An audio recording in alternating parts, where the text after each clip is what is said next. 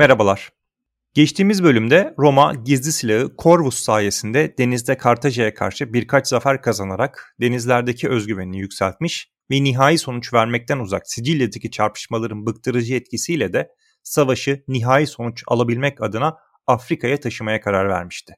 Milattan önce 256 senesinin konsülleri Lucius Manlius Vulso ve Marcus Atilius Regulus'un her ikisi birden 330 parçalık bir donanmanın başındaydı. Marcus Atilius Regulus bir sene önce Tindaris'te Roma filosunu komuta eden Gaius Atilius Regulus'un kardeşiydi.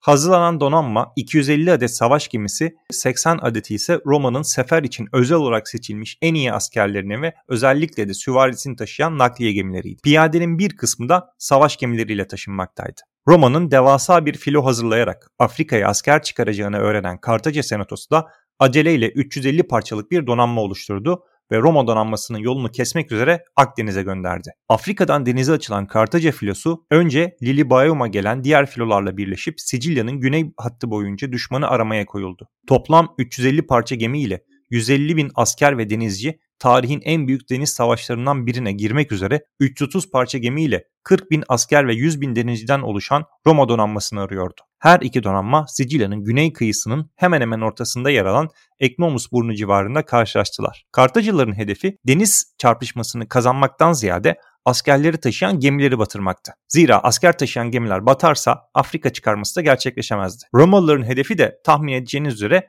asker taşıyan nakliye gemilerini korumaktı. Her iki tarafında çarpışma alanındaki dizilişi bu hedeflerine yönelikti. Kartacalılar tek bir hat halinde savaş alanına girdiler. Hattın merkezin ve sol kanadını ileride Roma'ya ecel terleri döktürecek efsanevi komutan Hannibal Barca'nın babası Hamilkar Barca, sağ kanadını ise Hamlo kontrol ediyordu. Kartacalılar merkez hattın sahte bir geri çekilme yaparak Romalıların ön hattaki gemilerini arkadaki nakliye gemilerinden ayırmayı ve kanatlardaki gemilerle savunmasız durumda kalacak nakliye gemilerine saldırmayı, nakliye gemileri imha edildikten sonra da her tarafı sarılık olacak olan geri kalan Roma gemilerini imha etmeyi planlıyorlardı. Kartacalılar böylece Roma gemilerini sürekli olarak arkadan saldırabilecek ve Korvuslardan da sakınmış olacaklardı. Romalılar ise gemilerini birbirine çok yakın konumlandırmışlardı. Böylece Korvuslarını çok daha etkin kullanabileceklerini hesaplıyorlardı. Üçgen şeklindeki Roma formasyonunun Kartaca donanmasına bakan yüzündeki iki hattı konsüller kontrol ediyordu. Bu hattın arkasındaki üçgenin alt kenarı şeklinde nakliye gemileri konutlandırılmış, nakliye gemilerinin arkasına ise ön hatların arkasına sarkabilecek Kartaca gemilerine karşı Triari adını taktıkları ikinci bir koruma hattı yerleştirilmişti. Çarpışma her iki donanmanın merkez hatlarının teması ile açıldı.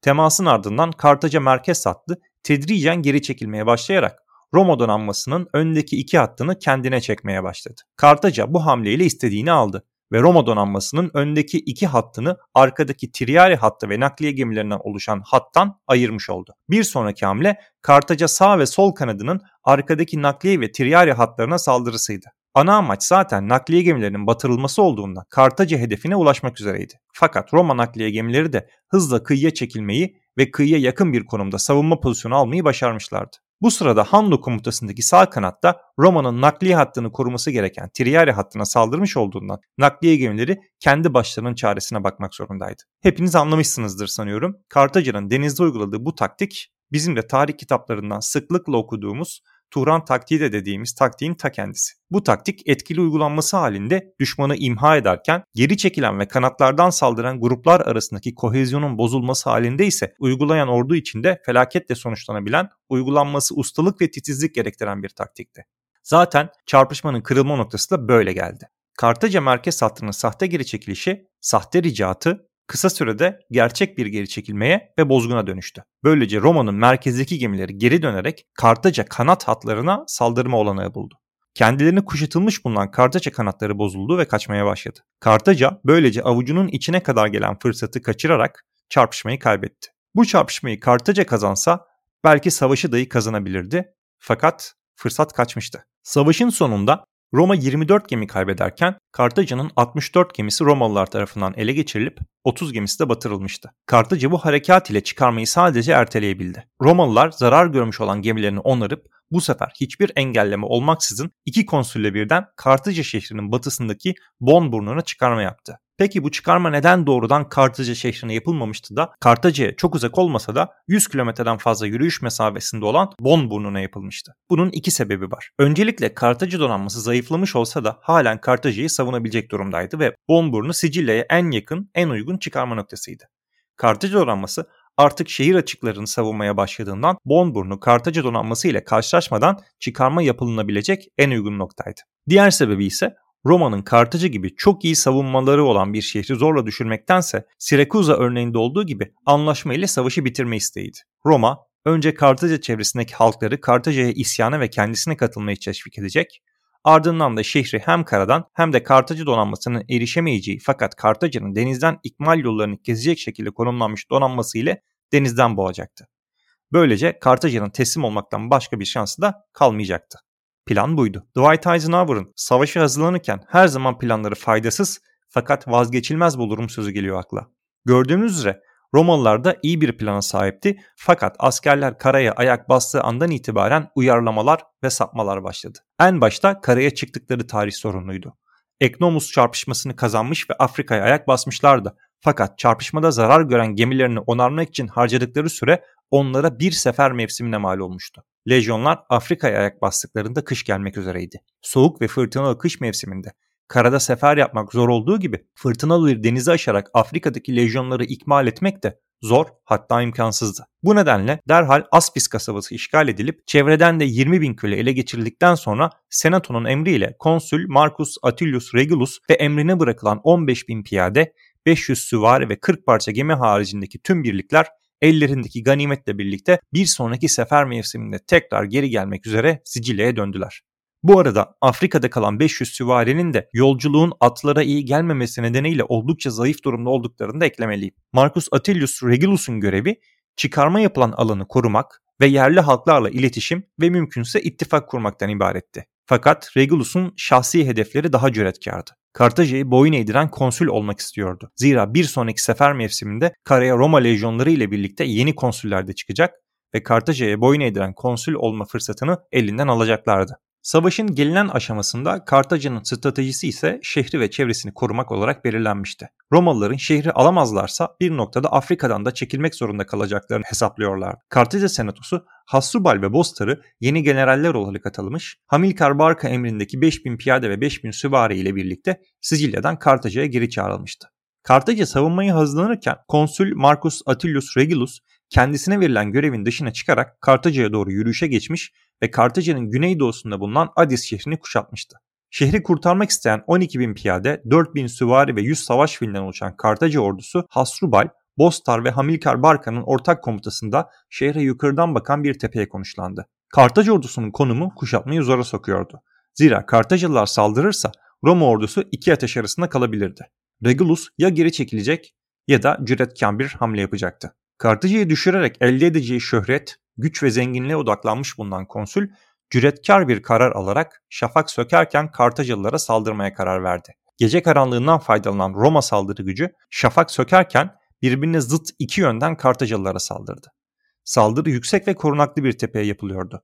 Baskın vasfı kaybolursa Roma için mağlubiyetle sonuçlanması yüksek olasılıktı. Yaklaşan Romalıları gören Kartacılılar hızlı bir şekilde savaş düzenine geçtiler ve onlara vuran ilk Roma dalgasını püskürttüler. Fakat tam bu sırada gece karanlığından faydalanarak arkalarından gelen Roma dalgası onları gafil avladı ve kayıplar vererek çekilmek zorunda kaldılar. Bu noktada Kartacıların neden açık alanda Roma'yı savaşa zorlamadıklarını sorulması gerekiyor. Öyle ya 4000 süvariye ve 100 file sahip Kartacı ordusunun sadece 500 yorgun süvariye sahip Roma ordusunu açık alanda kolayca yenebileceğini varsayabiliriz. Belki Kartacılı generaller arasındaki anlaşmazlık, belki korku, belki çeşitli siyasi hesaplar, belki de hali hazırda elde bulunan yegane gücü riske atmama isteği Kartacılıları savunması kolay bir pozisyonda konuşlanmaya yetmişti. Fakat o pozisyonda savunamamışlardı. Tepelik ve engebeli alanda da fillerin ve süvarilerin savaşa pek etkisi olmadığı gibi Romalılar da Samnit savaşlarından beri tepelik ve engebeli arazide savaşmanın ustası olmuşlardı. Manipüler sistemi bile bunun için ortaya çıkarmamışlar mıydı zaten? Kartaca ordusunun geri çekilmesini mütakip Roma ordusu Adis şehrini işgal ederek Kartaca'ya olan yürüyüşüne devam etti.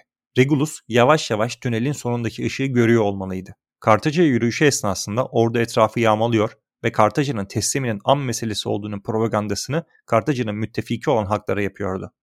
Yağmadan kaçan taşra halkı Kartaca şehrine akıyor, şehrin nüfusunu şişiriyor ve ikmal imkanlarını zorlamaya başlıyordu. Numidyalılar başta olmak üzere Kartaca'nın müttefikleri de Kartaca'yı terk etmiş ya da terk etmek üzereydi. Herkes düşmüş canavardan bir parça koparma derdindeydi. Marcus Atilius Regulus Kartaca önlerine geldiğinde onu Kartaca ordusu yerine Kartacalı elçiler karşıladı. Kartaca barış istiyordu. Marcus Atilius Regulus artık tünelin sonundaydı. Elçileri gayet hevesli bir şekilde karşıladı fakat ileri sürdüğü şartlar Kartacalıların kabul edebileceklerinin çok ötesindeydi. Regulus tam bir teslimiyet istiyordu. Fakat Kartacalılar buna yanaşmadılar. En nihayetinde şehir hala iyi bir savunmaya sahipti ve Yunanistan'dan paralı askerler şehre yeni gelmişti. Regulus ise sanki şehrin hiçbir savunması kalmamış ve düşmesi an meselesiymiş gibi Kartacalıların Sicilya, Sardinya ve Korsika'yı terk etmelerini, donanmalarını Roma'ya teslim etmelerini, yüklü bir savaş tazminatı ödemelerini ve Kartaca'nın Roma'nın vasal hale gelmesini barış şartları olarak öne sürünce görüşmeler önce uzadı ardından da Kartacalılar ya istiklal ya ölüm diyerek barış yapmaktan vazgeçtiler. Barış görüşmeleri sırasında şehre varan Spartalı General Santipus Kartaca ordusunu teftiş ediyordu. Santipus orduyu teftiş ettikten sonra piyadenin hiçbir sıkıntısı olmadığını, süvarinin mükemmel durumda olduğunu, savaş fillerinin ise büyük bir avantaj sağladığını fakat asıl sorunun ordunun taktiksel ve stratejik idaresinde olduğunu fark etti. Bir yandan da Kartaca ordusunu şehrin duvarları ardında tatbikatlarla savaşa hazırlıyordu. Kartaca ordusunun durumundan memnun olan Santipus zor da olsa Kartaca senatosunu ilkbaharda Romalılarla çarpışmaya ikna etti. Kartaca senatosu vaatlerini yerine getirmesi için ordunun başına Santipus'u getirdi ve Kartaca ordusu M.Ö. 255 senesinin ilkbaharında Kartaca şehrini terk ederek Romalılarla karşılaşmaya gitti. Her iki ordu Bagradas Nehri civarında karşılaştılar. Yaklaşık olarak Kartaca ordusu yine 12 bin piyade, 4 bin süvari ve 100 savaş filinden, Roma ordusu da 15 bin piyade ve 500 süvariden oluşuyordu. Roma ordusu kışı sahada geçirdiğinden yorgundu ve askeri açıdan da doğru karar geri çekilerek yakında gelecek olan yeni Roma lejyonlarını beklemekken Regulus yeni lejyonlarla birlikte yeni konsüllerin de geleceğini bildiğinden zaferi bizzat kazanmak adına hem denizdeki hem de karadaki daha önceki galibiyetlerine güvenerek savaşmaya karar verdi. Kartaca ordusu bu sefer fillerini en öne yerleştirmişti. Fillerin arkasında Kartaj yurttaşlarından oluşan yeni hoplit birlikleri ile Yunanistan'dan gelen hoplitler falanks üzerindeydiler. Kartaca falanksının sağında ve sonunda paralı askerler, onların kanatlarında da süvariler konuşlanmıştı. Regulus da Roma savaş doktrini uyarınca klasik manipüler düzeni tercih etmiş fakat fillere karşı bir denge sağlamak için kohortları derinlemesine yerleştirmiş. Bunu yapabilmek için de ordunun genişliğinden feragat etmek zorunda kalmıştı. Roma ordusu normalde olduğundan daha dar fakat daha derin bir biçimde konuşlanmıştı. Düşman kanatlarda Akdeniz'in en iyi süvarisine sahipken böyle bir yerleşime karar veren Regulus'u hiçbir askeri tribün uyarmadı mı acaba? Santipus Roma ordusunun yerleşimini gördüğünde savaşı çoktan kazandığını düşünmüş olmalı. Çarpışma Kartaca savaş fillerinin saldırısıyla başladı. Velites Birliği zaten varlık gösteremezdi ve piyadenin arkasından geri çekildi. Roma piyadesiyle karşılaşan filler derinlemesine yerleşmiş kohortları dağıtmaya muvaffak olamadı fakat ahenklerini de fazlasıyla bozdu. Bu sırada fillerin saldırmadığı sol taraftaki Roma piyadesi hücuma kalkarak Kartaca sağındaki paralı askerlere saldırdı ve onları dağıtarak kovalamaya başladı. Bu esnada fillere karşı dengeyi sağlayan merkezdeki Roma piyadesi de Kartaca hoplitlerine karşı saldırıya geçti. Fakat dinç durumdaki Kartaca falanksı yorgun Roma piyadesini kolayca geri püskürttü. Bu sırada kanatlarda da Roma süvarisi ile Kartaca süvarisi arasındaki çarpışma bitmek üzereydi. Tahmin edeceğiniz üzere hem nitelik hem de nicelik bakımından üstün olan Kartaca süvarisi Roma süvarisini imha etmiş, sağ ve sol kanatlardan Roma piyadesine saldırıya hazırlanıyordu. Süvari kanatlardan saldırdığında zaten Kartaca piyadesi ve filleriyle savaşmakta olan Roma piyadesi kısa sürede dağıldı ve kaçmaya başladı. Kartacalılar sadece 800 asker kaybetmişti. Romalılar ise 13 bin asker kaybetmiş. İçlerinde konsul Marcus Atilius Regulus'un da olduğu 500 asker de Kartacalılara esir düşmüştü. Sadece 2000 asker ilk çıkarmanın yapıldığı Aspis'e geri çekilmeyi başarmış. Roma'nın Afrika macerası felaketle sonuçlanmıştı. Aspis'e varan 350 Queen Quereme ve 300 nakliye gemisinden oluşan Roma donanması karaya çıkmak yerine hayatta kalan 40 parça gemi ve 2000 askeri de alarak geri çekildi. Bu sırada hızlıca tecrübesiz denizcilerden oluşturulmuş 200 parçalık bir Kartaca saldırı filosu da Bonburnu açıklarında Roma donanmasına saldırmışsa da Roma donanmasınca 114 Kartaca gemisi mürettebatı ile ele geçirilmiş 16 Kartaca gemisi de batırılmıştı. Roma donanması doğrudan kuzeye yönelerek önce Sicilya'nın güneybatı ucuna vardı. Oradan iki konsül tarafından yönetilen 464 parça gemi ile Sicilya'nın güney kıyıları boyunca doğuya seyrederek İtalya'ya doğru yola çıktılar. Haziran ortalarında Sicilya'nın güneydoğu ucuna yaklaşan donanma burada fırtınaya kapıldı. 464 gemiden 384 adeti battı. 100 bin insan öldü. Ölenlerin 25 binini çoğu Roma müttefik şehirlerinden gelen askerler ve 75 binini de çoğu bir önceki deniz savaşında ele geçirilen Kartacalı esirlerden oluşan denizcilerdi. Konsüllerse dönebilen 80 gemideydiler ve kurtulmuşlardı. Romalılar bu tarihten sonra bir daha gemilerinde Corvus kullanmadılar. Zira Corvus gemilerin dengesini bozuyor ve fırtınalı havalarda alabara olmalarına ya da gövdelerinin kırılmasına yol açıyordu. Roma bir anda donanmasının çok büyük bir kısmını ve çoğu müttefik şehirlerden ve halklardan gelen 25 bin askerini ve donanmasını da kullanabileceği 75 bin insanı yitirmişti. Kartacı da Roma'yı Afrika'dan kovmanın verdiği moralle ve imkanla Afrika'daki konumunu tekrardan kuvvetlendirmiş, isyan eden halkları tekrar müttefiki kılmış ve Sicilya'da da kazanımlar elde etmeye başlamıştı. Roma avucunun içine kadar gelen zaferi elinin tersiyle itmişti ve şimdi mücadele baştan başlıyordu. Gelecek bölümde 1. Pön Savaşı nihayete eriyor. Kaçırmamak için YouTube'dan Daktilo 1984'e, podcast mecralarında ise SPQRcast'a abone olmayı unutmayın. Arada linkini bölüm sonunda paylaştığım Patreon'a da uğrarsanız bahtiyar edersiniz. Gelecek bölümde görüşmek üzere.